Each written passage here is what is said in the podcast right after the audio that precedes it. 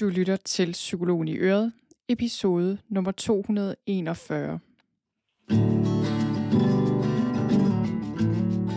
Velkommen til Psykologen i Øret. Jeg er psykologen Birgitte Sølstein, og Øret, det er dit. Whatever it might be, keep surprising me. Whatever right bring it on.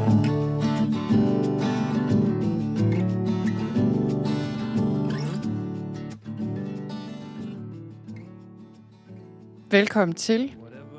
I dag vil jeg dele et interview med dig øh, med en ung mand, som jeg har fulgt på sidelinjen længe, i flere år faktisk, og jeg øh, har længe vidst, at jeg gerne ville have ham som gæst på podcasten, og nu lykkedes det endelig.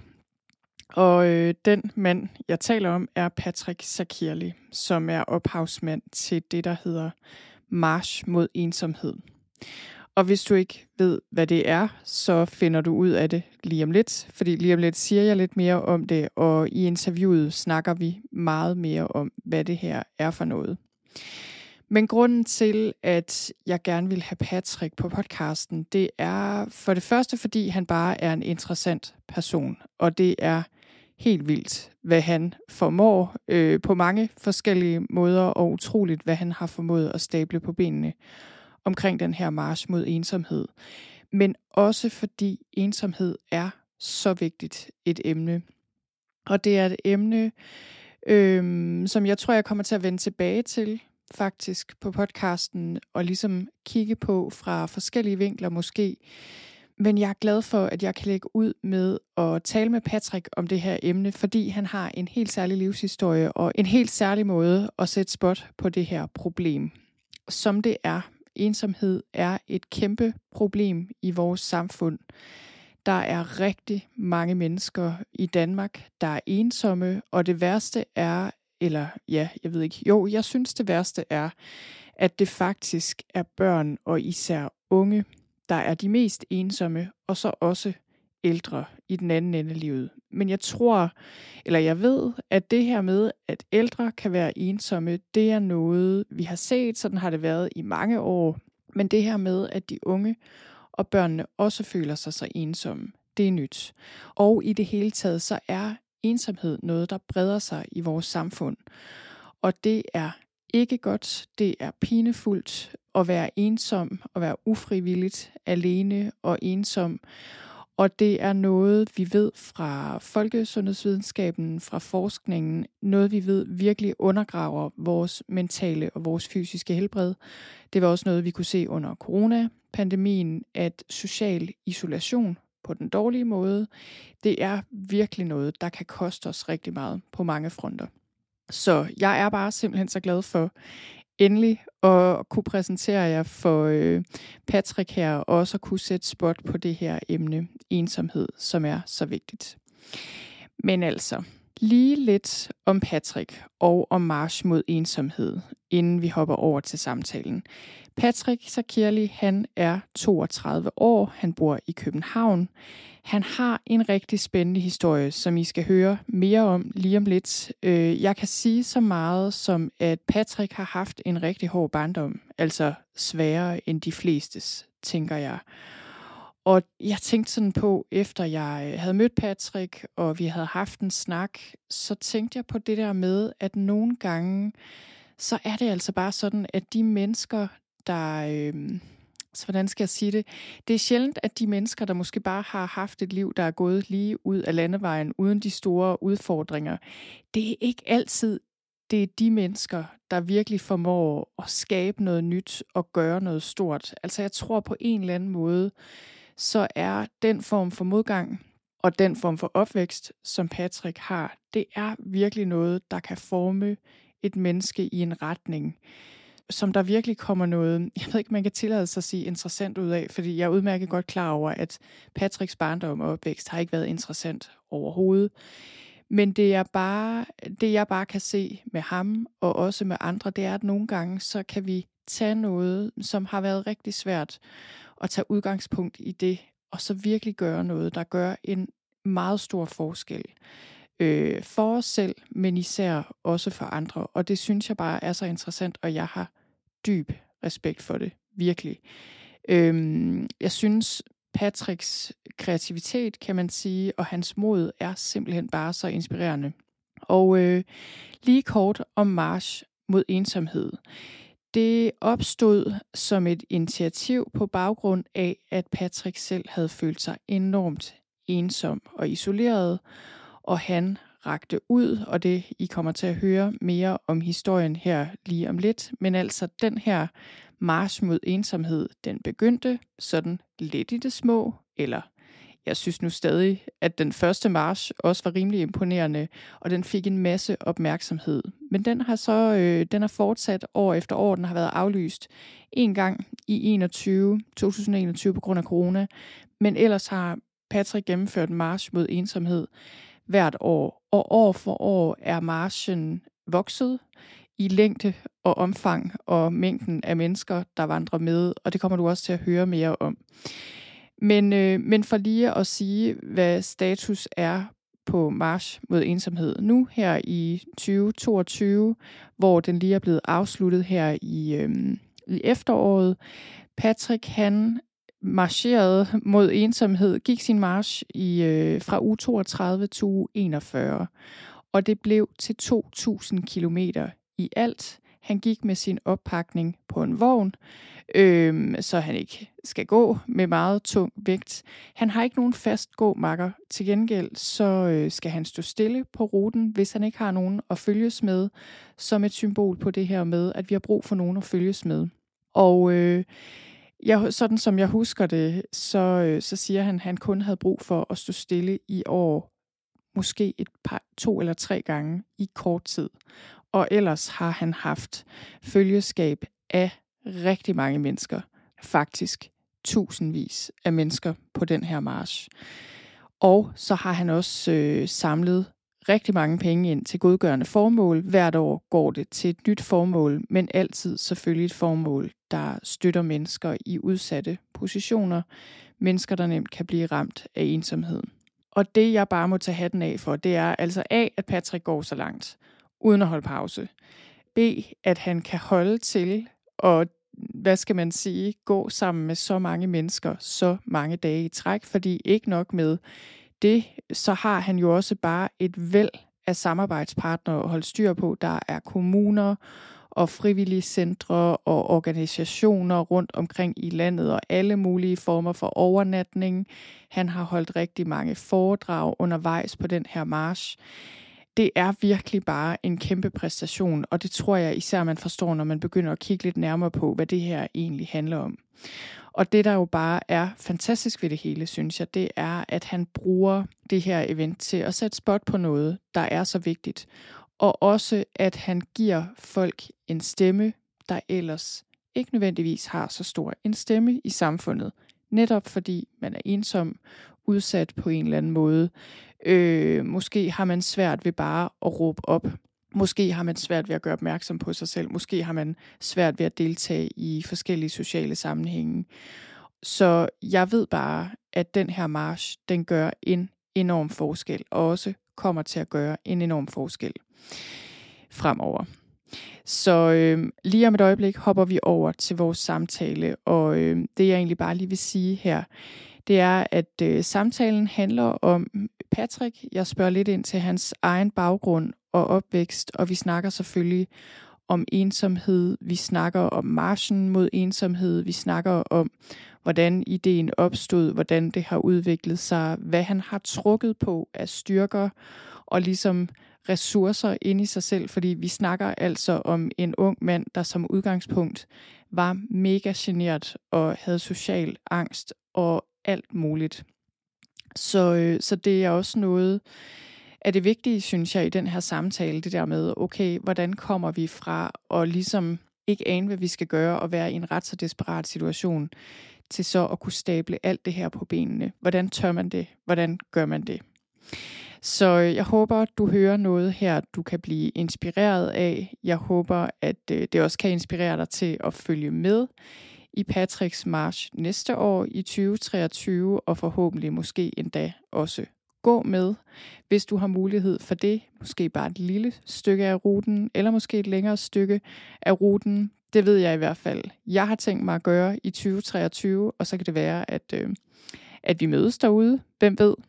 Men i hvert fald så håber jeg, du hører noget her, du kan bruge til noget. Lad os hoppe over til samtalen.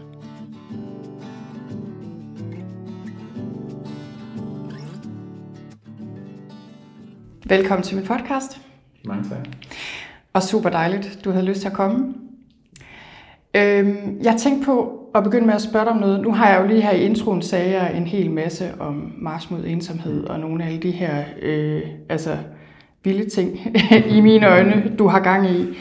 Og jeg kom bare sådan til at tænke på, ud fra det jeg også ved om dig, som jeg har læst i andre interviews og så videre øh, i medierne. Vi kommer også mere ind på din baggrund øh, lidt senere i dag, men men når man, når man kigger på øh, altså det, du præsterer i dag, er det ret imponerende. Og jeg kom sådan til at tænke på, med den baggrund, du har, havde du selv en fornemmelse som barn? Altså, jeg tænker, du har haft en hård opvækst på mange måder. Havde du ligesom selv en fornemmelse af, okay, en eller anden dag kommer jeg til at lave noget stort eller noget helt andet? Eller hvad, hvad tænker du? øh, nej, bestemt ikke. Det lå aldrig i korten, at jeg skulle lave noget øh, af den her størrelse her. Øh, jeg har altid i mange år tænkt mig selv som en, en, en social taber. Øh, jeg har altid haft det rigtig svært på uddannelsessteder. Øh, I dag er jeg 32 år og har stadig ikke nogen uddannelse til mit navn. Øhm, og ja, jeg havde egentlig aldrig nogensinde troet, at jeg ville øh, arbejde med det, som jeg arbejder med i dag, og, og få så meget anerkendelse, som jeg også har fået hen over de sidste 5-6 år. Øhm, jeg, jeg droppede ud af mit studie som webudvikler for at lave, hvad jeg laver her. Og tanken ja. med øh, det her studie, altså webudviklerstudiet her, det var jo, at jeg kunne få lov til at sidde foran en computer og arbejde for mig selv, måske freelance og sidde i en lejlighed og skulle mm. være skærmet for mennesker og indtryk, fordi jeg i mange år har kæmpet med social angst, så det her med at måske finde et arbejde, hvor jeg kunne være lidt isoleret være lidt mere for mig selv, det var meget tiltrækkende i hvert fald dengang. Øh, så det, at jeg nu arbejder med mennesker og arbejder med så mange mennesker, det, er, det, det, havde, det lå ikke i korten, nej. Ja, ja, fordi jeg tænker da også, altså nu, jeg har også selv oplevet angst, så jeg kan godt lidt se det for mig, og jeg tænker på mange måder, din Mars mod ensomhed, altså det er sådan det omvendte af, hvad man har lyst til på mm. en eller anden måde, ikke? hvis man oplever social angst. Men, øh, og du siger, at du, du har oplevet dig selv som en social taber, men alligevel, altså hvis du tænker tilbage på dig selv som barn øh, ung, men især som barn, Øh, altså, var der noget, det kan også være, at du bare ikke drømte om noget, men du ved, hvad, hvad havde du ligesom af billeder der af fremtiden? Var der et eller andet, du drømte om eller håbede på? Mm, egentlig ikke rigtigt. Altså, jeg er jo opvokset på tre børnehjem og en plejefamilie, og i mange år så handlede mit liv jo egentlig langt hen ad vejen bare om at overleve den dag. Mm. Øh, og, og så jeg fik jo også først min 9. og 10. klasse afgangseksamen i en meget øh, sen alder, fordi tidligere i mit liv, jamen, der var skole og uddannelse ikke en prioritet. Der handlede det udelukkende om at overleve øh, dag til dag. Øh, på to ud af de tre opholdssteder, jeg er opvokset, oplevede de unge og jeg meget, altså mange voldsomme og unødvendige magtanvendelser, og nogle få gange blev udsat for, hvad der bedst kan beskrives som vold. Mm. Så, så mit fokus var et helt andet sted, øh, end at tænke på fremtiden. Øh, ja. Absolut. Ja, og det giver jo også mening. Altså, jeg tænker nogle gange, øh, at altså, udover nogle af de her ting, du beskriver, når man vokser op på institutioner eller i mm. plejefamilier, hvor det er svært, at så udover det er svært i sig selv, så er problemet også nogle gange måske, at man som barn ikke rigtig har hvad skal man sige, eksempler eller mm. rollemodeller, eller ligesom får et billede af, okay, hvad har jeg se frem til ja. som voksen? Det jeg jo tænker med dig, det er, du har jo nogle kvaliteter, altså tydeligvis nogle kvaliteter og evner, og dem må du jo også have haft som barn. Altså jeg tænker, sådan er det nok for mange af os, ikke? at vi, vi har ligesom nogle ting, der bor i os. Mm. Problemet er selvfølgelig, når man har en svær opvækst, at så er det ligesom, så kan, så kan de nemt blive overskygget, ligesom du også siger, jamen, altså, det var der overhovedet ikke plads til, vel? Altså mm. det var mere ren overlevelse. Ja. Øhm, så det giver rigtig god mening. Og det jeg også tænkte på, og noget, noget jeg i det hele taget har tænkt meget på som psykolog, det er det der med, når man har en opvækst, der er rigtig svær, eller i det hele taget bare oplever rigtig svære ting, ikke? så det er jo det der med, mange mennesker, eller nogen siger det der med, at mod, modgang gør stærk, eller det der, ikke, det, der ikke slår dig ihjel, det det gør dig stærkere på en eller anden måde, ikke? Ja. Men altså, altså det er jo ikke rigtigt. det kan du jo også skrive under på, ikke? Øh, Ikke altid i hvert fald ikke altid, men alligevel, jeg tænker på, er der måder, hvor du, når du tænker tilbage på din barndom og ungdom, er der noget i den, hvor du tænker, jamen det var alligevel, det gjorde mig øh, stærk, eller måske bedre i stand til at stable noget af alt det her på benene, du har gang i i dag? Eller omvendt, det kan også være, at du tænker, nej, det har sådan set bare gjort det hele meget sværere. Øhm, det, det er både og. Der er nogle ting fra min opvækst, som jeg helt klart altså, har taget med mig, som har, har gjort, at jeg er i stand til at gøre, hvad jeg gør her. Men der er selvfølgelig også nogle ting, som der er sket i min opvækst, som har gjort, at jeg er endt, hvor jeg er endt, når Ja. jeg arbejder med, hvad jeg laver nu her. Øhm, så man kan jo sige, at uden den opvækst, som jeg havde, øh, eller som jeg har haft, så ville jeg jo med al sandsynlighed nok ikke lave, hvad jeg laver i dag, tror jeg ikke. Øhm, men øhm, jo, der har jo været nogle forskellige øh, ting i min opvækst, som har gjort, at jeg øh, på nogle områder, tror jeg, øh, er, er stærkere, øh, mm. men på nogle områder også måske er lidt mere sårbar. Øh, og jeg tror, det er særligt nogle af de her styrker, som jeg har fået med mig fra, fra min opvækst, som har gjort, at jeg er i stand til at præstere, hvad jeg gør under den tur, re- rent fysisk. Øh, Ja, og, okay. og måske, måske egentlig også mentalt. Øh, Altså er det noget med, altså det der med at presse sig selv rent fysisk, når man bliver træt, eller hvad tænker du på? Jeg, jeg tror, at meget tidligt i mit liv blev jeg udsat for, øhm, for ondskab. Mm. Øhm, meget tidligt i mit liv lærte jeg, at livet ikke altid er nemt. Så når jeg er ude på landevejen for eksempel, og jeg har ondt, om det er i fødderne, i knæene, eller hvor end det kan være, om jeg bliver presset, eller det ene eller andet tredje, så har jeg jo det med, altså, altså i min bagage, som jeg har, som, altså, og jeg ved, at, at det, jeg oplever lige nu, det er momentært, det går over. Øhm, Ja, så jeg er i stand til at, hvad skal man sige, være i den smerte, som der er, når man, når man gør, hvad jeg gør her, og jeg er i stand til at kæmpe igennem det. Øhm, ja. så jeg er måske også lidt en fighter, tror jeg. Øhm, Ja. ja. Ja, altså det er lidt ligesom, jeg får næsten billedet af det der med at holde ting ud, altså på en eller anden måde, ikke? fordi du har skulle holde meget ud. ja. Øh, og på en eller anden underlig måde, altså noget af det, jeg har, har lagt mærke til faktisk nogle gange med mennesker, altså måske også især når vi bliver lidt ældre, når vi så virkelig møder modgang. Mm. Og det er faktisk også noget, man kan se i forskningen, at mennesker, der har haft traumer og også har PTSD og så videre med sig, er på en eller anden underlig måde stærkere. Hvis der så for eksempel kommer krig eller katastrofe eller noget, så kan man simpelthen se, at de mennesker, de klarer sig bedre igennem, mm. versus dem, lad os sige, man har haft et liv, hvor alt bare var nogenlunde okay. Ikke? Altså man har simpelthen ikke haft brug for at skulle dele med kæmpemæssig angst, eller mm. ja, ulykke, eller sygdom, eller et eller andet. Ikke? Så det giver god mening. Ja. ja. Ja, men som du siger, selvfølgelig, hvis ikke du havde haft den opvækst, du havde, så havde der måske heller ikke været nogen grund til at, øh, at stable det her på benene. Men det jeg også tænkte på, altså grunden til at jeg også spørger, det er også det der med, da jeg opdagede din march, det er så, altså det er nok 3-4 år siden efterhånden, mm og, og så jeg har fulgt den lidt, ikke, og kunne se, hvordan det voksede. Og jeg er bare altid så fascineret af, når nogen ligesom finder på noget, der ikke var der før. Altså du ved, på en eller anden måde har du jo bare skabt noget ud af den blå luft, føler jeg, og nu er det så vokset. Mm. Og, og det ved jeg bare af erfaring. Det er bare ikke noget, der bare sådan lige sker, vel? Altså det er ikke noget, der sker af sig selv. Så du må også, altså hvad tænker du om det her evnen til at planlægge, organisere, styre mange delelementer? Øh, altså det må du jo også have på en eller anden måde. Det har jeg også. Øhm, altså, trods at jeg ikke har nogen øh, relevant uddannelse eller erhvervserfaring inden for noget af det, jeg beskæftiger mig med, så øh, har jeg altid været meget lærende. Øhm, mm. Og da det var, jeg droppede ud af mit studie for at lave, hvad jeg laver i dag, øhm, der lagde jeg mit ego til side og sagde, jamen prøv at høre, jeg ved egentlig ikke helt, hvad det er, jeg har gang i, så jeg bliver nødt til at sætte min stolthed til side og forsøge at læne mig op af nogle mennesker, som rent faktisk ved, hvad det er, øh, eller hvordan, hvad det vil sige at stå i spidsen for et almindeligt initiativ. Øhm, så jeg, øh, jamen, jeg lettede flyet, begyndte at arbejde med det her, og så forsøgte jeg på siden at, at lære så meget som overhovedet muligt. Jeg har også været enormt heldig øh, i meget tidligt i den her proces her, at kunne samarbejde med nogle af landets største organisationer på ensomhedsområdet, blandt andet Røde Kors og Ældresagen og Folkebevægelsen mod ensomhed. Og jeg sad rent faktisk øh, i Ældresagens hus på Islands Brygge i København øh, i deres frivillige afdeling fra hvad hedder det, 2018 til og med 2020 øh, og planlagde march ensomhed. Så jeg har i mange år også øh, jamen, kunne lære af nogle af de bedste inden for, det her område. Øh, Ja. og det har jo selvfølgelig været øh, jamen, marshmallow ville ikke være hver dag i dag, havde det ikke været for, for nogle af de her organisationer, som jeg lige har nævnt her. Øhm, Ja. men med det sagt, så er jeg også meget struktureret. Øh, Jeg er meget øh, omhyggelig i den måde, jeg arbejder på. Og lige nu er, vi jo så heldige at kunne samarbejde med næsten 50 øh, kommuner og et hav af lokale frivillige sociale organisationer rundt omkring i landet. Og, og så er der også utrolig mange, udover det, så er der også utrolig mange øh, uddannelsesinstitutioner, som har gjort Mars Museum til en del af deres årsjul.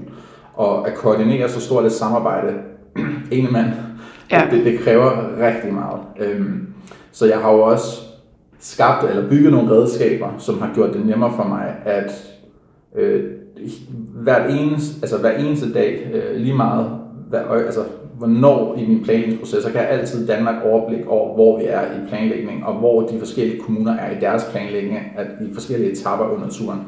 Øh, og det har jo også taget noget tid øh, at, at lave det. Men det har jeg jo kun kunne gøre på grund af, at jeg har den uddannelse, eller hvad skal man sige, jeg var i gang med den uddannelse som webudvikler, som Ja. jeg var i gang med. Så jeg har jo også selv bygget nogle red- redskaber, som har automatiseret nogle af de her, hvad skal man sige, processer her, øh, sådan så at, at det, det ikke bliver alt for uoverskueligt. Øh, Ja. men, men ja, det er langt, det er langt selv. Det, altså fordi, da du lige startede med at snakke, så sad jeg og tænkte, jeg ved, hvor stort teamet er, der sådan eksekverer det her, og så siger du, at du gør det ene mand. Altså det synes jeg er fuldstændig vildt. Altså nu har jeg selv en lille virksomhed, bare med en assistent og nogle freelancer, men altså, det tænker jeg bare er, øh, altså det er en vild ting. Mm. Øh, og noget andet, jeg også tænkt på, det er det der med, Øh, nu, vi kommer til det lige om lidt, det her med, hvordan her, den her march opstod, og går lidt mere ind i det. Men jeg tænker alligevel, hvordan turer du det? Fordi du ved, jeg har også oplevet angst. Og jeg, et er det der med, at du turer sige det højt, og, og ligesom øh, råbe op og sige, at du var ensom. Men nu tænker jeg også mere i forhold til det der med, hvordan turer du at søsætte det her, og så faktisk gå på den her march? Fordi du siger, ja, du har været heldig, at de her store organisationer hjælper dig, mm. og så videre. Men altså, det, altså held opstår jo kun, hvis man ligesom også selv møder op, ikke? Altså, det, så jeg tænker, ved du hvad, der har drevet dig til at ture det? Fordi du kunne jo også bare, du kunne også bare være blevet hjemme, ikke? Eller Klart. have sagt, ej, det er for meget. Der, der er to ting. Øh, Det, det første det er, at jeg var enormt heldig øh, tilbage i marts 2017, da det var, jeg droppede ud af mit studie øh, som webudvikler for at lave det her, som jeg laver nu. Øh, Der, der var jeg et, et, et, et sted i mit liv, hvor at jeg rent faktisk var i gang med en uddannelse, som jeg elskede. Jeg synes, at den her uddannelse var helt fantastisk. Så det at, at forlade den til fordel for det, jeg laver nu, det var egentlig nemt, fordi hvis det ikke fungerede, jamen, så kunne jeg altså gå tilbage til studiet. Så, Ja. så lige meget hvad her, så ville jeg føle, at jeg ville vinde. Jeg ville prøve at satse på det her, og hvis det fungerede, dejligt. Og hvis det ikke gjorde, jamen, så går jeg tilbage på studiet, dejligt. Øhm, men den anden ting, det er, at jeg følte et enormt stort ansvar. Jeg havde øh, nogle tanker, jeg havde nogle ambitioner, og, øh, og langt hen ad vejen, så, så tænker jeg jo, jamen altså, hvis jeg ikke gør det, så er der ikke nogen andre, der gør det. Ja, Og, øh, men altså, jeg, jeg, jeg blev eksponeret for øh, utrolig mange mennesker og deres øh, livsfortællinger. Øh, og de vækkede en enorm stor ansvarsfølelse hos mig. Så jeg følte langt hen ad vejen heller ikke rigtig, at jeg havde noget valg. Øh, jeg følte en enorm stor social ansvar, ja, øh, som også altså, til den dag i dag driver mig øh, ja, til at blive ved med at gøre, hvad jeg gør, og prøve at gøre det endnu bedre. Øh, ja. Ja, ja, så det, det er sådan de to ting. Altså, det, det, var, det var egentlig, altså det var egentlig ikke, fordi jeg, jeg, jeg gjorde mig så mange tanker om det. Det, det, det var egentlig meget nemt at gøre det, Ja. for helt ærlig. Øhm, Og jeg synes også, det giver god mening. Øh, altså, sådan tror jeg også tit, det er, ikke? At vi, vi bliver faktisk, tror jeg, tit nødt til at have noget, der er større end os selv på en eller anden måde. Mm. Altså det der med, at vi enten, jeg føler i mit liv måske, altså der er ting, jeg gør for min børns skyld, for eksempel. Jeg møder op til for deres skyld, lad os sige, ikke? Mm. Eller netop som du, altså fordi jeg ved, der er nogen derude, der har gavn af det, hvis jeg snakker hø- højt om det. For eksempel min egen angst. Altså det er jo ikke fordi, jeg har noget behov for det som sådan. Det er bare fordi, jeg ved, det hjælper andre, når jeg sætter ord på det. Og så må jeg også ja, så kan jeg godt pakke mit ego sammen, ikke? Og sige, Nå, fint nok, det kan jeg jo godt leve med, ikke? Hvis der er nogen, der, hjæl- hvis der, er nogen, der ligesom føler sig hjulpet. Ja. Øhm, ja. Nå, men lad os snakke lidt om Mars mod ensomhed, fordi jeg, har, jeg sagde lidt om den i introen, men kan du prøve at fortælle, hvordan, altså i dag er det jo kæmpestort, kan du prøve at sige, hvordan opstod den her idé? Altså kan du huske, hvornår idé, selve ideen kom til dig, eller hvordan, hvordan opstod selve ideen? Ja, altså, jeg, jeg tror, jeg bliver nødt til at gå lidt længere tilbage, øh, hvis det er okay. Øhm, Altså, jeg har jo haft en, en hård og turbulent opvækst på, på de her tre opholdssteder og en plejefamilie, og har igennem længere perioder af min barn og ungdom øh, kæmpet med min mentale helbred og følt mig ufrivilligt alene og ensom. Ja. Og i november 2016, der blev min ensomhedsfølelse så voldsom, at, at jeg overvejede at tage mit eget liv. Øh, og blev under en samtale med en frivillig fra livslinjen vurderet til at være svært selvmordstroet, og blev efterfølgende hentet af en patruljevogn og indlagt på den psykiatriske akutmodtagelse på Bispebjerg Hospital.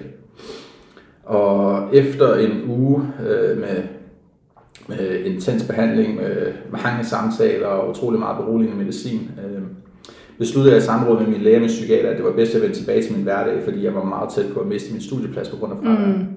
Så jeg fik lov til at komme hjem, selvom jeg stadig havde det meget dårligt. Men øh, den 7. december 2016, øh, få uger efter jeg blev udskrevet, der, der skrev jeg en besked på de sociale medier, der fundamentalt der var ned på mit liv fra den ene dag til den anden. Jeg skrev, jeg er desperat efter nogle nye mennesker. Jeg er ensom at gå igennem den sværeste periode i mit liv. Jeg vil sidde på trapperne foran Københavns Rådhus fra kl. 14 til 20. Jeg har sorte bukser og en North Face taske på. Så jeg gik derind og satte mig i silende regnvejr i bidende kulde og blottede min sårbarhed for, hvad der på det tidspunkt føltes som hele Danmark. Ja, og, må jeg spørge, Ja. kan du huske, hvad du tænkte der? Altså, jeg tænker, jeg tror, hvis det var mig, der havde skrevet sådan, altså det, vil- det ville jeg ikke have turet. Men lad os bare sige, kan du huske, du tænkte, jamen, hvad nu hvis der ikke dukker nogen op? Eller hvad nu hvis der dukker nogen op? Mm. Altså, kan du huske det, hvad du gjorde der overvejelser? Så, så, som, som jeg også skrev i, i, i opslaget, øh, jeg er desperat. Øh, Ja. jeg, jeg var meget desperat på det tidspunkt. Jeg, jeg, var ikke, øh, jeg var ikke et sundt sted i mit liv. Øhm, havde mange irrationelle tanker og mange mørke tanker, og øh, jeg handlede egentlig bare. Så mm. for at være helt ærlig, jeg var egentlig ikke helt klar over, hvad det var, jeg havde gjort før øh, et par dage efter. Øh, øhm, og så, så jeg havde egentlig ikke gjort mig så mange tanker. Jeg tog der ind og satte mig og, og bare håbede på, at der var nogen, der ville komme. Og, og heldigvis for mig, cirka en halvanden time efter, jeg havde sendt den her besked afsted, der mødte øh, en ung jævnaldrende gut op med, med brændte mandler og et stort forvarmet blåt tæppe, som han viklede mig ind i, så jeg kunne få varme, og få minutter efter kom en pige med varm kakao og nogle småkager, og før jeg så mig om, havde intet mindre end 17 fremmede mennesker taget tid ud af deres hverdag, for at være der for mig i den absolut sværeste periode i mit liv. Og øh, det var jo et sandt julemirakel, men også en utrolig god historie, og en historie, som gik viralt meget hurtigt.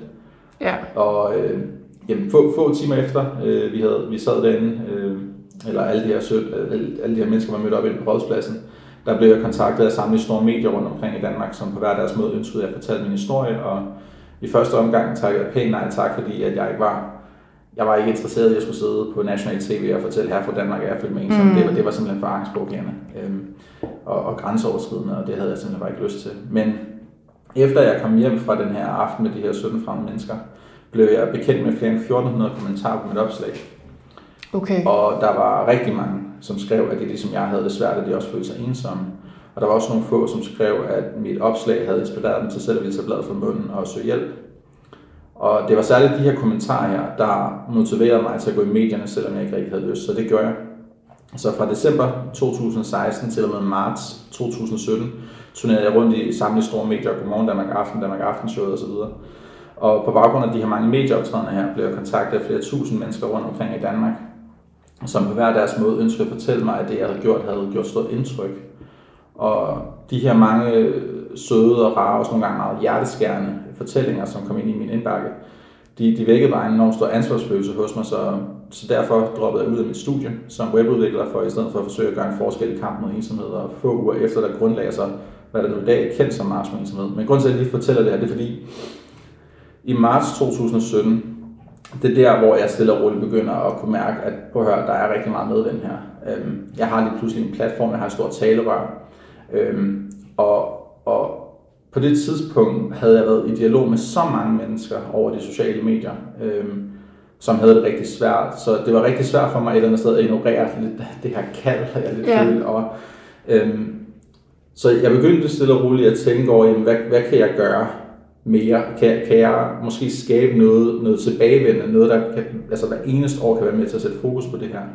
Og så begyndte jeg jo at, at tænke derudad, og, og meget hurtigt blev det klart for mig, at det, det blev nødt til at være et meget øh, inkluderende initiativ. Det bliver nødt til at være meget nemt at, at, at, at hvad skal vi sige, kommunikere og, omkring og, og, og sælge til folk. Øh, Ja, og, og, og så begyndte jeg også at tænke tilbage på, jamen, da det var, jeg boede på de her børnehjem her, der brugte jeg det at vandre utrolig meget for at komme væk og hvad hvad skal man sige, slippe for hele den her virkelighed. Okay. Øhm, så jeg tænkte, jamen, kunne man måske lave en, en, en vandring af en eller anden art, og så begyndte det stille og roligt at tage form, og så skulle jeg jo forsøge at et eller andet sted at finde en twist på det, så det ikke bare blev en normal gåtur. Og så hele det her koncept med, at jeg ikke må gå med, jeg har følgeskab, det, det synes jeg blev et rigtig godt symbol på, Ja. hvad skal man sige, og var det bare noget, du selv fandt på? det, det var noget, jeg selv sad og på. Øh, Ja. Og hjemme i min lejlighed på Østerbro. men, men altså meget hurtigt rent faktisk. Altså, det, var, det var kun hen over et par dage eller sådan noget, så, jamen, så havde jeg jo stort set projektet og konceptet, og, og så var det jo egentlig bare at gå i gang, og, og jeg tror, det var et par dage efter, der valgte jeg at droppe ud af mit studie for at forsøge at få det her søsat. Øhm, Ja, og ja, få, få, få uger efter, der, der tror jeg, jeg begyndte rent faktisk øh, at udføre øh, marchvirksomheden. Jeg, jeg droppede ud i marts 2017, og allerede i april, øh, det vil sige måneden efter, jamen der, der, der udførte jeg min første march. der startede den første. Der startede ja. den første etape. Og det er bare meget interessant. Altså, også som du siger, ikke det der kald.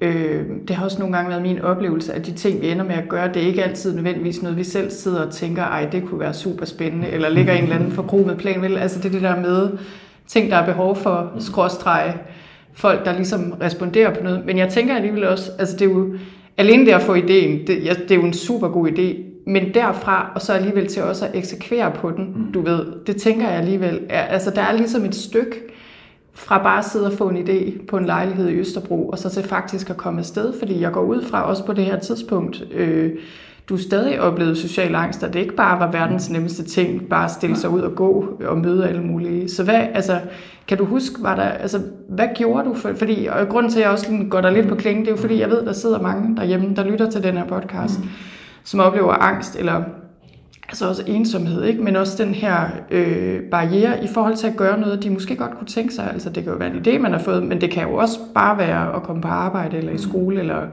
tage hen og få snakket med nogen. Altså det der med, hvordan kommer man ligesom fra at sige, okay, ah, jeg kunne godt tænke mig det her, men jeg synes, det er vildt svært, fordi jeg får totalt meget angst, altså bare ved tanken. Altså, kan du huske det, hvordan du sådan dealede med det? Jamen, det, det, det er egentlig lidt det samme ved, altså tidligere, hvor at jeg sagde nej til at gå i medierne. Det havde jeg ikke lyst til, det var angstprogram, det, havde jeg ikke, altså, det, det, var, det var jeg slet ikke interesseret i. Men lige så snart, at det blev større end mig selv, det handlede om noget mere end bare mig, jamen, så, så følte jeg et ansvar. Altså, jeg, øh, da det var, jeg valgte at droppe ud af mit studie for at lave det her, der fortalte jeg min nærmeste om, at jeg havde tænkt mig at gøre det her. Øh, og mange af dem var bekymrede for mig. Øh, Hvad sagde de? Kan du huske det? Altså, hvordan var de bekymrede for dig? Lad, lad mig sige det på den her måde. Jeg, jeg, de, de havde stor sympati for min mission. De, den kunne de sagtens godt forstå, men jeg tror ikke helt, de forstod min vision. De kunne ikke se, hvad jeg kunne se. Øh, jeg siger ikke, at jeg havde forudset, at vi ville være her, hvor vi er nu her 5-6 år efter, men langt hen ad vejen havde jeg lidt Ja. altså forestillet mig det her. Øh, Ja. Og det var svært for mig dengang at holde fast i det her, mine tanker og idé om, at jeg ville gøre det her, når ingen andre omkring mig kunne se det, som jeg Ja. følte, det var så tydeligt. Øhm, Så det vil også sige, at de nærmeste omkring dig lige på det tidspunkt, det var ikke sådan, de bare sagde, det skal nok gå. Nej. Det gør du bare. Vi hæpper på dig. Nej. Nej. Det, Okay. det, det, det desværre ikke. Øhm, der, der var en i, i mit liv, som, som viste mig enormt meget støtte, øhm, og var i mit ringhjørne helt fra starten af. Øhm, jeg tror ikke, at jeg tror ikke, jeg ville kunne have udført Mars med ensomhed i så mange år her, havde det ikke været for hende. Det tror jeg. Ja, okay. Så ja, så igen det der med, når man har en grund til at gøre noget, der måske rækker lidt ud over en. Øh, altså jeg får næsten sådan et billede af, jeg ved ikke om det var sådan, du havde det, men det der med, altså næsten koste hvad det vil, eller når man, så må man jo bare blive en total fiasko, eller hvad nu ikke. Altså ligesom det der med, som du også siger, det er lidt følelsen af ikke at have noget valg, fordi der er, det er heller ikke rigtigt, det er ikke en mulighed at lade være, fordi man føler det ansvar, du følte. Altså, jeg, altså, min indstilling, når jeg, altså, da jeg gik ind til det her, og egentlig hver eneste år, det er lige meget hvad, så skal jeg gennemføre. Altså, om Ja. lige meget om det er skader, slidsår, eller om hvad end det kunne være, øh, vabler, øh, så skal jeg gennemføre øh, hver eneste etape, altså når jeg er ude og vandre. Øh, der, der, er, der er ikke nogen plan B. og det er der stadigvæk. Ja. Øh, mit ambitionsniveau er, er meget øh, voldsomt, og, og det har det været lige fra starten af. Så, så selv under min første marchvirksomhed tilbage i 2017, da det var, jeg havde øh, udført min tredje sidste etape, der havde jeg muskelforstuninger, jeg havde indre blødninger på ben og fødder, jeg havde voldsomme hædefødder og mange vabler. Øhm, Okay. Og da det var, jeg ankom til mit overnatningssted, der besvimede jeg. Og øh, det var en meget hård tur, som du kan høre. Ja, det lyder det Øhm, til. Og dagen efter var min venstre fod så hævet, at jeg ikke kunne få ned min sko igen. Så jeg tog en skarp genstand og lavede et stort hul i min sko, og så gennemførte jeg så resten af marchen med en halvanden tog hængende ud af min sko. Øhm, koste hvad det vil, jeg ville gennemføre. Ja. Ja. Og øhm, havde jeg ikke gjort, hvad jeg gjorde dengang, øh, og havde lidt smerten i mig, jamen så ville vi ikke være her i dag. Ja, Så, så det er jo også det her med, at jeg arbejder jo ikke for, hvad marchen kan blive til i morgen, men hvad det kan blive til om 5-10 år. Mm. Og derfor er det vigtigt for mig, at et eller andet sted bider smerten i mig. Øh, for jeg ved, at altså, det er momentært. Det, det, det, jeg ønsker, det er længere ude i fremtiden. Øh, både for mig selv, men også for projektet. ja. Ja. Ja, jeg tænker nogle gange, altså jeg tænkte også, da jeg også var ved at kigge på øh, ja, marchen i år 2022, og hvad du ligesom havde præsteret der, der tænkte jeg også, jeg snakkede lige med min mand om det, fordi min mand er sportsmand, altså vi snakkede om det der med, at det er jo en form, altså det er jo en, en form for ekstrem sport, kan man sige, ikke? Med en march, men, men altså på grund af, af selve marchen, men også egentlig meget på grund af, altså alle de mennesker, du skal følges med hver eneste dag, alle de foredrag, du holder, alle de her ting, ikke? Altså på den måde. Og jeg tænker også nogle gange med sådan nogle ting, jeg ved ikke, hvad du tænker om det, det der med at presse sig selv på den måde. Fordi man kunne sige på den ene side, ah, at nu skal du jo også passe på dig selv, og man skal jo helt, altså, man skal jo passe på kroppen, og ligesom alt det der, ikke lytte til sin krop og alt det der. Men man kan sige, der ligger også noget i det der med at overskride sine egne grænser, eller hvad skal man sige, presse sig selv i forhold til ja, et højere formål. Øh, for, altså både i forhold til sagen, men også som du siger, ikke, i forhold til fremtiden, at, at det her det tjener ligesom et andet formål, end at altså, hvorvidt du har ondt i benet, eller hvad nu. Jamen absolut. Altså, hvad jeg laver her er til den ekstreme ende, og det er jeg også godt klar over. Men som jeg også nævnte før, altså den måde, jeg arbejder på, er meget omhyggelig. Det er meget strategisk også. Altså, der er jo ikke noget, der helt er efterladt til tilfældigheder her. Jeg gør jo, hvad jeg gør her, fordi jeg ved det er ekstremt. Fordi jeg ved, at er det ekstremt, men så der skabes der jo en, en fascinationsfaktor omkring, hvad jeg laver her. Øh, det gør det også betydeligt nemmere for mig, tror jeg, at få mediernes opmærksomhed, fordi jeg gør noget ud over det sædvanlige. Noget lidt. Ja. Øh, så, så, Ja. det, så det er jo også, altså, havde jeg gået jamen, hvad så ved jeg ikke, 100 km på 10 dage, altså det havde jo ikke på Nej, samme måde det er der mange, der gør. Ja, ja, og, og altså, det ville ikke have haft den samme, hvad skal man sige, gennemslagskraft, vel? Altså Ja. som at sige, at jeg går 2.000 km på 68 dage uden hviledag i følgeskab med 9.000 mennesker og holder, og i den periode holder hvad, 61 foredrag på 68 dage. Altså, det at jeg gør noget så ekstremt her, er jo også med til at gøre, at folk lige tænker, hvad, hvad, hvad sagde han lige? Hvor Ja. ja. langt går han? Øhm, og, og det har jeg jo brug for, øh, for at gøre, for at få folks opmærksomhed og få deres øjne på sagen her. Ja. Men, men, men det sagt, så, så startede jeg jo ikke med at gå 2.000. Altså jeg startede første år med at gå, øh, jeg tror det var 300 km på 10 dage. Og så var det året efter øh, 350 på 15, og så var det 800, tror jeg, på 28 dage, og så var det så 1600 på 56 dage, og så nu er det så øh, 2000 km på 68 dage. Ja, Og, og jeg kommer til at holde fast i de her 2000, jeg kommer ikke til at udvide til Nej. det. Øh, så, så stor er Danmark heller ikke, vel? Nej, men, men, men og, og selv hvis jeg ville, så kan jeg ikke engang udvide turen mere, fordi jeg, jeg er lidt i et smørhul mellem sommerferien og efterårsferien. Ja. Og jeg tror, min samarbejdspartner ville blive rigtig ked af, hvis jeg begyndte at vandre i deres ferie. Øh, Ja.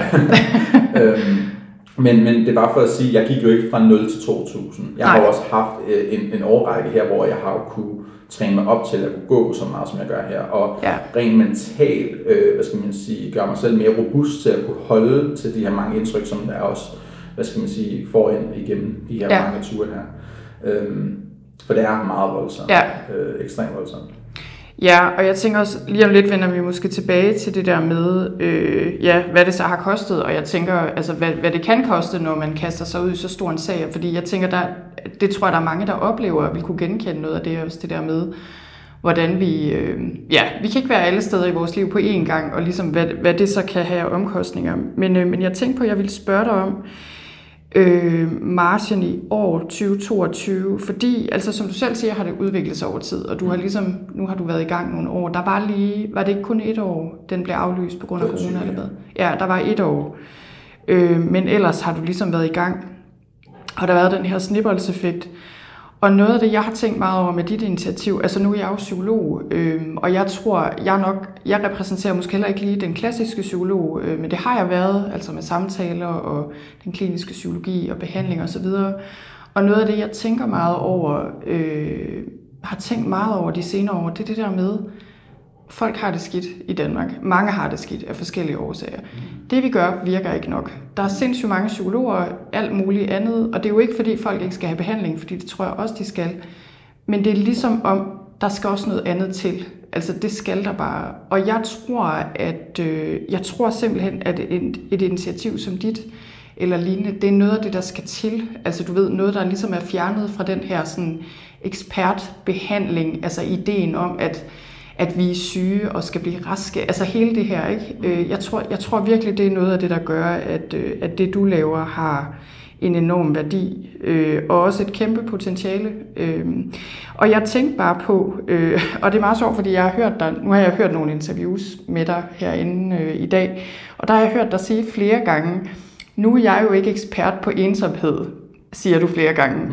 Og hvor jeg har siddet og tænkt, Altså, hvis du ikke er ekspert, hvem er så? Fordi jeg tror, at altså, jeg tror ikke, man bliver specielt meget klogere på den danske befolkning, altså at sidde og læse i bøger og vide en hel, hel masse i teorien. Jeg tænker faktisk, at man bliver meget klogere af at gå med folk, og, og ligesom du gør, ikke gennemføre det her initiativ år for år for år. Mm. Og der kom jeg så til at tænke på, jeg ved, hvordan du ser det i forhold til alt det her, vi har været igennem som samfund, du ved, de senere år, der har været rigtig hårde for os alle sammen. Altså var der måder, hvor du tænker, at marchen i år var anderledes, øh, altså end ja, for to år siden eller tilbage i tiden? Du ved, altså er der noget, du tænker, nu behøver det jo ikke lige være relateret til corona, men jeg tænker alligevel alt andet lige, du ved. Var der noget, du sådan observerede, eller noget, du lagde mærke til, noget, der overraskede dig på en eller anden måde? Fordi jeg føler lidt, måske, det, det er noget med sådan ligesom at tage temperaturen næsten, når du mm. går der, ikke? Mm. Og, og virkelig kan mærke, okay, hvad, hvad rører sig ja. derude? Altså, det meget tidligt i, i 2020, øh, kort efter at øh, samfundet blev lukket ned, blev det klart for mig, at vi stod i en meget, meget speciel situation, fordi jeg begyndte at modtage flere og flere beskeder fra folk, som havde det rigtig svært, som ønskede nogen at skrive med en penneven, nogen som de kunne læne sig op af en svær tid, og jeg tror ikke, jeg har på noget tidspunkt i løbet af de, de sidste 5-6 år, hvor jeg har lavet det her, været i dialog med lige så mange mennesker, som jeg var i 2020. Det var okay. helt vildt. Ja. Jeg, jeg, altså, der var så mange mennesker, der skrev, øh, og havde brug for nogen at skrive med eller snakke med. Og, og jeg kunne selvfølgelig ikke være det for, for dem, som de alle sammen havde brug for, men for nogen prøvede jeg at være der for. Øh, men jeg kan også godt mærke, at at interessen for, hvad jeg laver her, er vokset enormt meget øh, mm. i kølvandet på corona. Øhm, nu kan jeg ikke lige huske, hvor mange der var med tilbage i, i, i 2019, men i 2021 var der omkring 5.000 mennesker med ud at vandre. Og så var der yderligere 4-5.000 med til vores fælles business arrangementer, og i år har der været 9.000 mennesker med ud at vandre, og igen omkring 4-5.000 okay. med til vores arrangementer. Øhm, så, så det er jo vokset voldsomt hen over ja. de sidste par år i kølvandet på corona. Og jeg tror helt klart det, at vi alle sammen har genlevet, hvad vi gjorde sammen på samme tidspunkt, har gjort det meget nemmere for os at snakke åbent og ærligt omkring det at have det svært, og, ja. og særligt om omkring det at føle sig ensom. Øh, der har været en fælles forståelse for, hvad det vil sige at være ufrivillig alene og isoleret.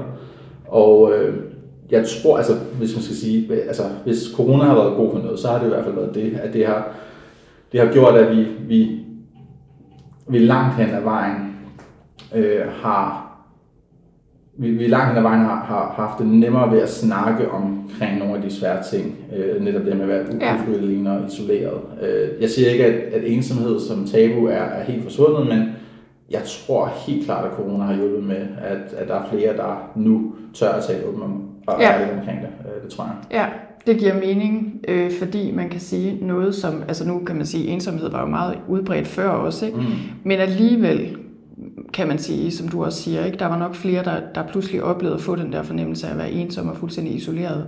Det er lidt det samme med angst, oplever jeg. Altså, jeg arbejder også en del med angst, og selv har selv oplevet det. Og jeg har lidt, lidt den samme oplevelse med angst, fordi der var så mange, der oplevede angst under corona, også for første gang, eller måske meget mere, end de plejede, at så blev, folk, så blev det også mere legalt øh, og naturligt på en eller anden måde for os at snakke om, ikke? Klar. Øh, ja. Og når, og når der er man jo, altså som en stor flok oplever det på samme tidspunkt, så gør det det jo naturligt bare meget nemmere at, Ja. at snakke om det. Øh, Ja, Og det, det er jo virkelig også det, jeg har set, der har været sket hen over de sidste par år. Øh, ja.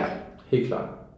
Men tænker du ikke også, at den ensomhed, øh, altså, eller endnu dybere øget ensomhed, folk har oplevet her under corona, at den har sat sin spor, eller hvad? Altså fordi, jeg kommer sådan til at tænke på, at min mand arbejder i det frivillige foreningsliv, især med ældre, mm. som jo er et sted, som, øh, som giver mange ældre rigtig meget socialt. Og det var simpelthen sådan under corona, at det, eller efter corona, at mange ikke kom tilbage, simpelthen fordi de havde fået det så skidt, og ikke rigtig kunne Altså, mm. også fordi måske vi snakker om ældre mennesker, og nogle af dem, hvis helbred simpelthen havde lidt så meget under den her isolation. Ikke? Ja. Men det der med, at, at for nogen, øh, ja, kan det nærmest slå benene væk under en. Ikke? Har du også oplevet det, eller hvad, hvis du også har haft den her brede kontakt til folk? Ja, ja nej. Altså, jeg, jeg har oplevet det gennem mine samtaler med rigtig mange af de her forskellige socialfrivillige foreninger rundt omkring i landet, ja. som har oplevet, øh, at der er rigtig mange af deres medlemmer, som ikke er vendt tilbage efter corona. Fordi at, jamen, det har jo, det har jo sat sin spor. Der er en, en, en voldsom mistrivsel efter det her. Der har været sket øh, øh, frygten for menneskelig kontakt, eller angsten måske nok mere, øh, har jo gjort, at der er rigtig mange mennesker, som nu har rigtig svært ved at indgå i sociale relationer, og svært ved at møde op til sociale arrangementer. Så jeg ved, Ja. at der er rigtig mange øh, foreninger rundt omkring i Danmark, som lige nu kæmper en brav kamp for at øh, sørge for, at der kommer nok mennesker med til deres arrangementer. Øh, I hvert fald forsøge at få folk ud af busken igen. Øh, Ja. Og det, det, det er en lang og sej kamp. Øh, så det er sådan primært nok der, øh, jeg har oplevet det, eller hvad skal man sige, gennem min, min kontakt med de her foreninger. Ja, ja. Og det er, jo også, det er jo det, der er så svært ved det her, ikke? At folk, som er ensomme, øh, føler sig isoleret, oplever angst, depression, hvad nu ikke? Mm. Det er ikke specielt nemt, når man har det sådan at møde op til et eller andet. Nej. Altså, hvad ved jeg, et foredrag eller en medlemningsgruppe. Altså, det er jo lige præcis det der er problemet, at Ja. det kan man ikke bare, vel? Men, men det er også en af årsagerne til, hvorfor det er, det er meget vigtigt for mig at udføre maratonvirksomhed hver eneste år. Jeg vil rigtig gerne give de her mennesker tilløb til at kunne deltage i det her. Ja. Det kan godt være, at det var rigtig svært i år, og det kan også godt være, at det er rigtig svært til næste år, men forhåbentlig i 2024, så har de det måske lidt bedre, og så kan de møde op og være en del af fællesskabet. Så derfor er det også rigtig vigtigt for mig, at jeg bliver ved med at gøre, hvad jeg gør her hvert eneste år, og ikke springer et år over. Øh, Ja. Så lad os håbe på, at samfundet ikke lukker ned igen. Ja, det, det håber vi rigtig meget på. øhm, men jeg tænker, lad os tale lidt om ensomhed, mm. øh, fordi det er så vigtigt et emne, og, øhm, og jeg, altså det der med, du sætter spot på det her, du har selv oplevet det, og vi ved, at det er noget, rigtig mange danskere oplever. Og jeg tænkte sådan lidt på, inden vi skulle mødes her i dag, så sad jeg sådan og tænkte lidt på, altså det, det er ligesom, der er jo flere forskellige former for ensomhed, ikke? Fordi nu, jeg er også psykolog og har jo arbejdet med utrolig mange mennesker, og jeg føler, at der er jo den ensomhed, der handler om øh, altså virkelig en alenehed. Altså at man vidderligt ikke har familie at støtte sig op af, venner, altså at man dybest set ikke rigtig har nogen i sit liv. Altså det er sådan den der dybe ensomhed, alenehed. Men så er der også øh, den der ensomhed, som er meget udbredt, som er, at folk simpelthen føler sig alene, altså selvom de mm. måske går i skole, eller har en familie, eller hvad nu, ikke? Altså, Øhm, og jeg tror, altså jeg har tænkt meget over det, fordi man kan sige, okay, sådan eksistentielt set er vi jo alene, vi mennesker. Jeg tror til alle tider, altså er ensomhed jo noget, mennesker har mærket, og uanset hvem man var, ikke man oplever. Men, men der er også noget i vores tid, tror jeg, øh, der gør, at folk føler sig mere og mere isoleret. Altså man kan se det i, undersøgelser. Unge mennesker og ældre mennesker er dem, der føler sig mest ensomme, ikke? Øhm, du ved, og jeg tænker, jeg synes det, ja, så det kan være lidt snak, svært at snakke om det her emne, ikke? fordi hvad snakker vi om? Snakker vi om altså reel social isolation, eller snakker vi om den her lidt mere Ja. følelse af at være alene? Ikke? Men alligevel, hvis du skulle sige, mm, altså også ud fra dine egne erfaringer og den erfaring, du har med andre, altså hvad er årsagen, eller du ved, hvis du kigger på samfundet, sådan, hvad, hvad er nogle af de sådan lidt dybere årsager til, at vi føler os alene? Ja, altså jeg, øh, jeg skrev øh, på Mars Ensomheds Facebook for nogle måneder siden, at jeg tror, at jeg muligvis er den person i Danmark, der har været direkte i kontakt med flest mennesker, som kæmper med det her. Mm. Og, øhm, jeg har jo igennem en del år nu haft et utal af samtaler med folk ude på landevejen, som har det svært, øh, som er søgt ud på landevejen for at tale åbent og ærligt omkring, hvordan de har det, og har lagt øre til mange hjerteskærende fortællinger. Altså jeg ser øh, en rød tråd i nogle af de fortællinger. Øh, folk, som jamen, kæmper med fysisk, psykisk sygdom, folk, som er ude for arbejdsmarkedet, enlige, øh, folk, som ja. oplever sorg, folk, som har, har mistet, øh, folk, som står i, øh, hvad skal man sige, sådan en, en, en livsovergang. Øh, det kan blandt andet være, hvad skal man sige, forældrene, hvis børn nu er blevet så store, at de vokser, at, altså de flytter fra hjemmet, mm. og så står man der og har hele ens identitet i, i en del år, har jo nu været det at være forældre, så skal man til at genfinde sig selv. Ja. Og, og det kan være svært, og det kan være ensomt. Øhm, skilsmisse måske, skilsmisse, kunne jeg forestille mig. Altså der er mange forskellige, altså det er jo det, altså ensomhed er jo bare en ud af et hav af følelser, som vi mennesker kan føle. Altså det er jo en del af et, et voldsomt stort øh, og, og nuanceret følelsesregister. Og, og det kan jo udspringe sig af mange forskellige ting. Øh, og øh, altså, for mit eget vedkommende, altså jeg, jeg har ikke nogen tæt, og, altså jeg har, jeg har ikke nogen tæt og nære relationer. Øh, med den opvækst, som jeg har haft, har jeg ikke særlig godt forhold til min familie. Nej. Øh, jeg har en, en, en lillebror, som er 10 år yngre end jeg er, men han har selv nogle, hvad skal man sige, nogle problemer, og jeg vil ikke bebyrde ham med, med alle mine. Øhm, og fordi jeg flyttede så meget rundt i min barn og ungdom, så har jeg heller aldrig nogensinde haft en tæt vennekreds. Øhm, og igennem de sidste 5-6 år, hvor jeg har lavet, hvad jeg har lavet her, jamen der har jeg prioriteret mit arbejde frem for mine relationer, så jeg også brændt rigtig mange broer og har skubbet rigtig mange mennesker væk fra mig i jagten på at ville hjælpe andre. Og så jeg er i en situation lige nu, hvor jeg føler mig ekstremt ensom og ikke rigtig har nogen. Og jeg skal også holde jul alene og nytår alene. Og, ja. øhm, men altså, det er, jo, det er jo bare en af mange måder, man kan føle ensomhed på. Øhm, jeg var også i dialog med, øhm, med en kvinde i år, som er, som er døende, øhm, som med al sandsynlighed nok ikke er her øh, næste år, når jeg lægger vejen forbi Horsens. Mm. Og, og det hun oplever lige nu, øh, kan jeg jo slet ikke forestille mig, kan jeg slet ikke sætte mig ind i. Øhm, og, og, og jeg ved, at hun er meget bange og føler sig meget isoleret med de her tanker. Der er ikke rigtig nogen omkring hende, der kan forstå, hvad det er, hun helt præcis går igennem, mm. i hvert fald i, sin, i hendes altså at tætte nære relationer. Øh, jeg ved, hun går til, til nogle samtalegrupper og nogle forskellige ting, men men hun føler sig meget isoleret, øh, fordi at hun ikke har nogen i hendes familie eller nogen af hendes tætte venner, der forstår, hvad hun går igennem lige nu. Ja.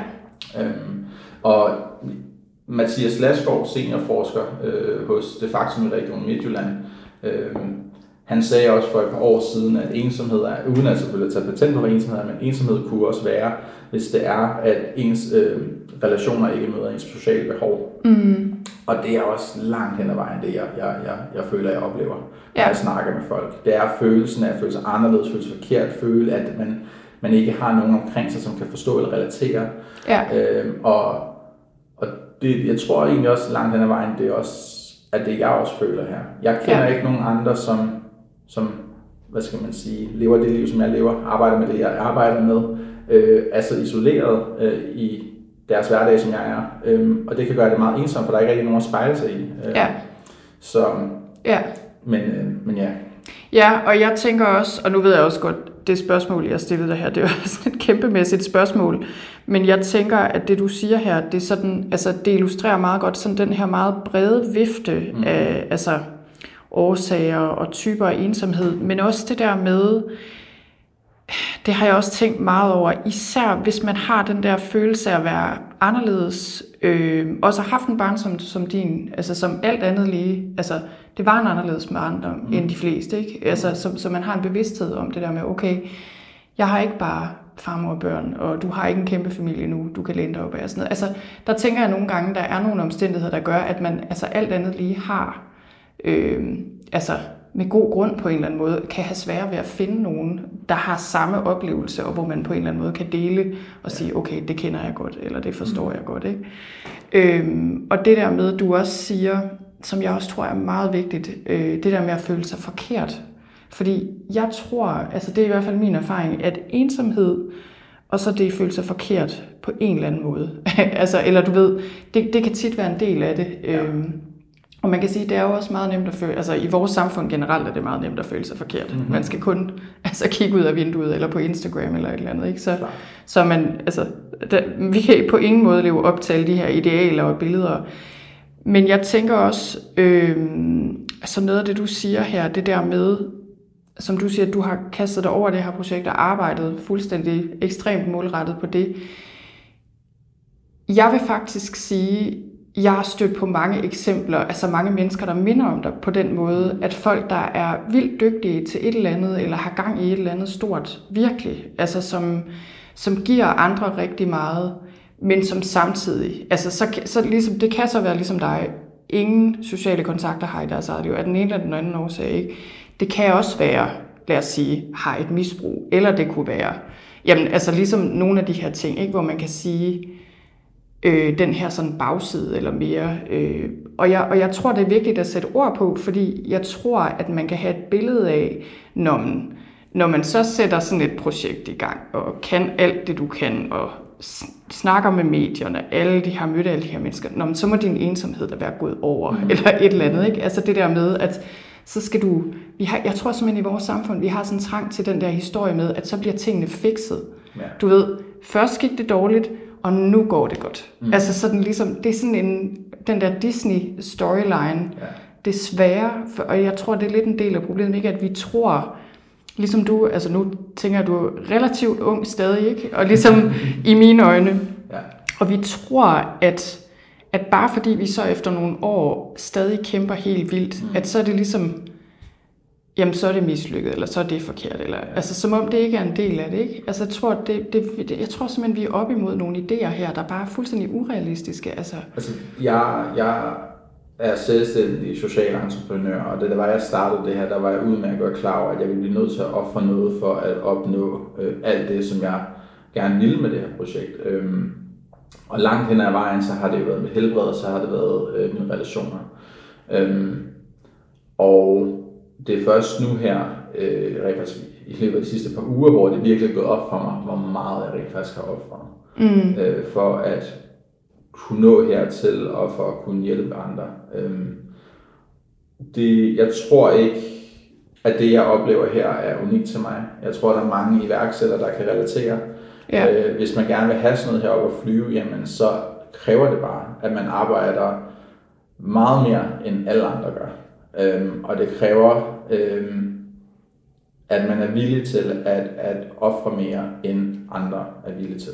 Øhm, så det her, som, ja, som jeg også skrev i et opslag på Mars Mismeds Facebook-side her for, for et par dage siden, altså det her det er jo ikke kun en solstråle historie om, hvordan et enkelt menneske samlede Danmark i kamp mod ensomhed. Det er også en historie om et menneske, som i sin jagt på at hjælpe andre, glemte sig selv og sin nærmeste. Mm.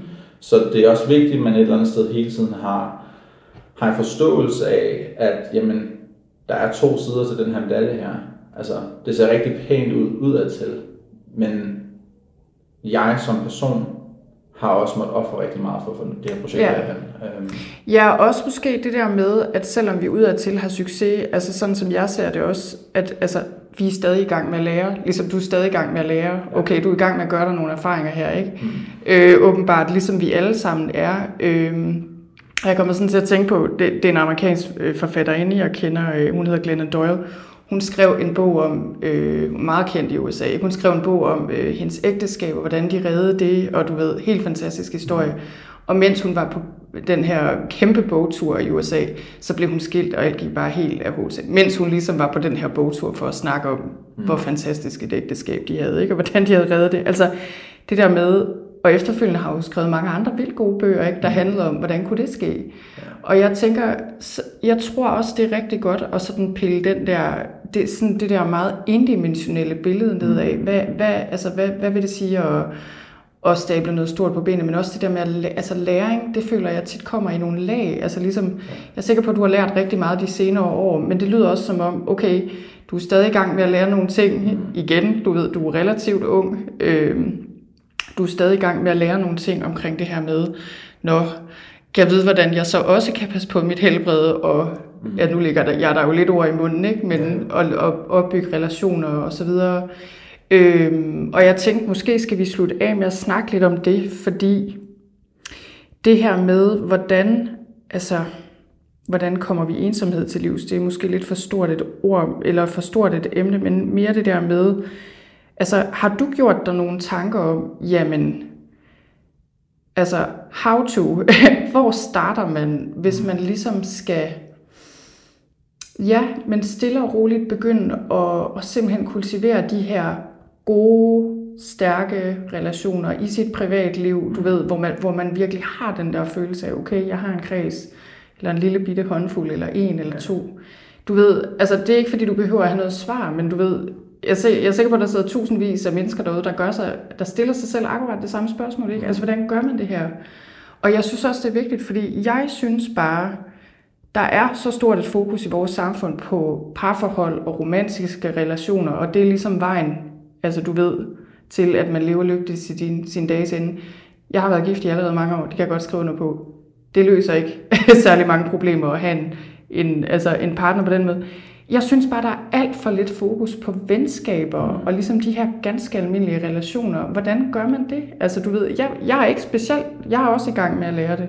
Jeg synes også, det er mega svært. Altså har du gjort dig nogle tanker om, jamen kan vide, hvordan det her skal, skal se ud for dig? Eller du ved, hvad, hvad tænker du, du eventuelt måske skal gøre anderledes? Mm. Eller Jamen, altså nu, nu er jeg jo selv i, i en situation, hvor jeg ikke har nogen til nære relationer. Jeg skal nu til øh, at, at finde en balance i, i mit private arbejdsliv, og først derefter kan jeg, hvad skal man sige, skabe mig et nyt netværk. Øh, ja, og, og så jeg må være lidt svar skyldig her, fordi altså, jeg har selvfølgelig gjort mig nogle tanker og idéer. Øh, Der er jo selvfølgelig, altså, der er nogle ting, jeg bliver nødt til at ændre i mit liv, sådan så at der også er plads til mennesker i mit liv. ja, Øhm, det hele det kan ikke kun handle om mit arbejde, hvilket det har gjort de sidste 5-6 år.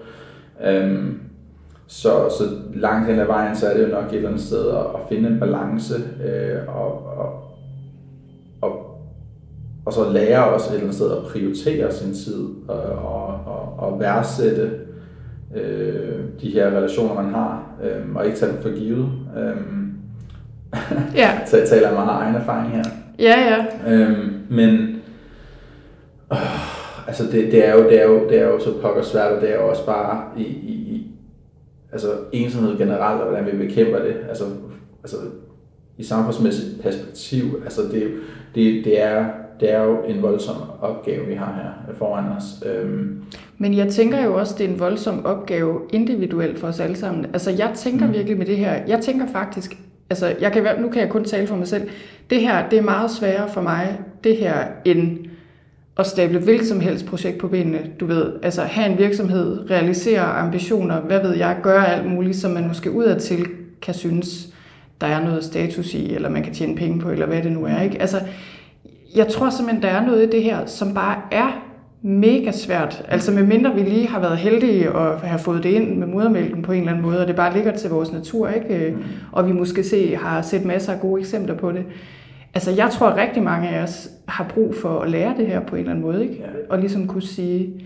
Fordi jeg tænker, altså hvad vil du sige, hvis der var en i samme situation? Og det er der jo, der er masser øh, masser af mennesker. Og jeg vil også sige, i din alder, nu føler jeg, at jeg lyder lidt gammel her, men, men det er fordi, jeg har, jeg har været i nogle kredse med en del iværksættere og også, øh, du ved, unge mænd, sådan lidt som dig, der bare har givet den hele armen i nogle år, mm. og så ender et sted, hvor de tænker, okay, nu skal der lige justeres her, ikke, for at jeg kan holde til det, og ja, eventuelt også have tid til at altså møde mennesker, eller stifte en familie, eller hvad nu, ikke? Mm. Altså, hvad vil du sige til vedkommende? Altså, og nu mener jeg virkelig sådan helt how to. Altså, hvad vil, hvad vil være det første, man ligesom skulle gøre anderledes, eller altså bare et lille bitte skridt i den retning? umiddelbart det første vil være at forsøge så godt du nu end kan at finde en balance øh, mellem dit arbejdsliv og privatliv. Øh, det hele kan ikke være om dit, altså handle om dit arbejde. Det er lige meget, hvor stærk du er, lige meget, hvor målrettet og ambitiøs du er, så vil du på et eller andet tidspunkt stå tilbage med en følelse af, at du har givet alt for meget og fået for lidt igen. Ja. Øh, jeg har fået al den anerkendelse, man nærmest kan få. Øh, jeg har haft over 100 medieoptrædener, øh, har mødt og snakket med ministre, borgmestre, det ene, andet, tredje, alt muligt hul om hej. Øh, men det er alt sammen rigtig godt. Altså, men jeg kan ikke rigtig forstå mig ret. Øh, jeg kan ikke rigtig bruge det til noget lige nu. Nej. Lige nu har jeg jo brug for nogle nære relationer, og det har jeg ikke, og det har jeg ikke, fordi jeg ikke har gjort mig, altså jeg, har, jeg ikke har prioriteret det. Ja. Øhm, så vi, vi bliver nødt til hver især, tror jeg, til at, at, at finde en balance mellem vores arbejdsliv og vores privatliv, og vi bliver nødt til et eller andet sted også at værne om de tætte og nære relationer, som vi har, og, og de mennesker, som virkelig var der for en, og troede på en, jamen, gengælde det. Altså, ja. øhm, Ja. det, det kan ikke altid kun handle om en selv. Nej, måske er det også, altså jeg får sådan et billede af, hvis man nu, altså det er svært at gøre i praksis, hvis man nu dedikerede sig lige så fuldt og helt til det at skabe nære relationer, altså mm. Opdyrke venskaber, lære nye mennesker at kende, for at se om nogen af dem måske kunne blive til venner, hvad ved jeg, og ligesom var lige så øh, ja, dedikeret, pligtopfyldende, hvad skal man sige, som vi er i forhold til vores arbejde. Altså jeg tænker, for mange mennesker vil det betyde, at ens sociale liv vil blomstre, altså Ja. ret så meget, ikke? Rimelig hurtigt. Nå, men, altså, men, men, der, men, det er også, åh, men det er også bare rigtig svært at snakke om det her, fordi jeg tror ikke, at man får sådan noget her op at stå, som jeg har fået op at stå, hvis man heller ikke også er villig til at ofre. Nej, Øhm, jeg ville ikke have nået hertil, hvor jeg er nået til med det her projekt, havde jeg ikke været villig til at ofre, hvad jeg har, ved, har altså tydeligvis har været villig til at ofre. Øhm, så det er jo også et eller andet sted med at, at lave en form for forventningsafstemning med sig selv om, jamen prøv at høre, er du okay med, at din forlovede går fra dig? Er du okay med, at din, dit forhold til dine brødre, det, det, det, hvad skal man sige, det smuldrer? At du Mm. ikke ser dem i nogle år? Er du villig til at, altså, til at ofre alt det her, for at opnå alle de her forskellige ting, du gerne vil med dit projekt. Og hvis ja, jamen, så go for it, og hvis ikke, jamen, så prøv så vidt som overhovedet muligt at finde balancen, så du både kan nå det, du gerne vil nå, uden at skulle ofre alt for meget. Øh, Det er noget, jeg har været rigtig dårlig til. Øh, Ja. Og jeg håber ikke, at andre begår samme fejl, som jeg har begået her. Det, altså det gør de jo hele Det tiden. de, det Jeg tænker, de. der er du ikke specielt enestående, men jeg tænker måske også, det er lidt det der med, at livet har nogle sæsoner. Altså det kan jeg jo også se allerede nu. Nu er jeg 44, men det der med, mit liv har ligesom haft nogle sæsoner, altså hvor jeg lagde rigtig mange kræfter i noget, eller på en eller anden måde. Lige nu har jeg børn, du ved, jeg siger nej til så meget hele tiden. Ja. Så meget. Altså for mig er mit arbejde ikke det vigtigste, men jeg, mit arbejde skal passe til mit familieliv. Men jeg håber også, der kommer den dag, hvor jeg kan give den hele armen med nogle ting, jeg godt kunne tænke mig, du ved. Og jeg tænker, det er måske lidt det samme med dig. Der har været en sæson her i dit liv, og du har givet den hele armen med noget, som du har fået op at stå. Hvad ved jeg? Nu kan det være, der kommer en sæson, hvor det sådan finder et andet leje, hvor der er nogle andre ting, du giver lidt mere opmærksomhed. Ja. Ja. Det tror jeg også. Yes, okay, men ved du hvad, altså jeg vil sige tusind tak, fordi du, øh, du ville være med. Det har været super spændende, og, øh, og jeg er helt sikker på, at der er rigtig mange, der kan bruge det her til noget. Det var bare tusind tak for det.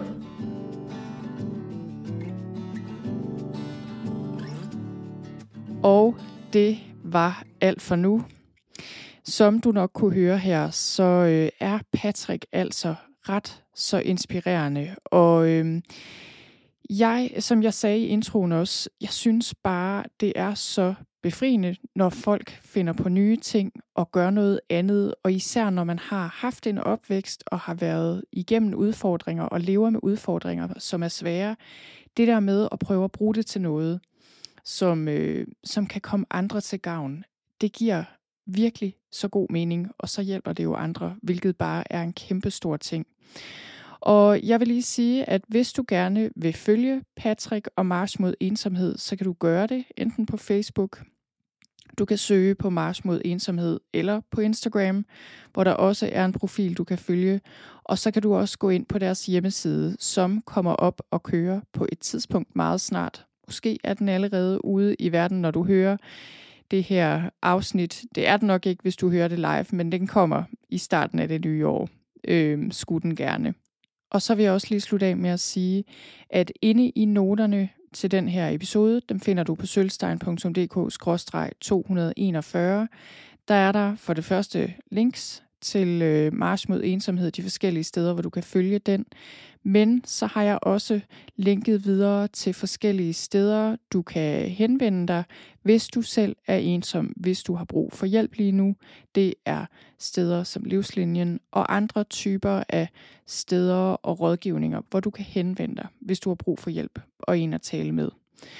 Og øhm, jeg kan bare sige her til sidst, at det her med ensomhed, Altså et er jo, at vi har det skidt, men det der med at være alene i det, det, øh, det er simpelthen så svært, og det er så vigtigt, at vi bryder den ensomhed, hvad end det er vores egen eller andres. Så hvis du sidder derude og er ensom og isoleret, så håber jeg, at øh, nu hvor du har lyttet til det her, at du kan finde modet inde i dig selv til at række ud på en eller anden måde og tage det skridt og gøre noget for at hjælpe dig selv og ultimativt set også for at hjælpe andre. Fordi når vi er åbne omkring, hvordan vi selv har det, at vi føler os ensomme, for eksempel, og sætter ord på det og tør at vise det, jamen så hjælper vi også andre helt automatisk, fordi så bliver der også plads til, at andre kan være her og, og tør at komme frem og sige, jeg har det også sådan. Jeg føler mig også totalt isoleret og alene.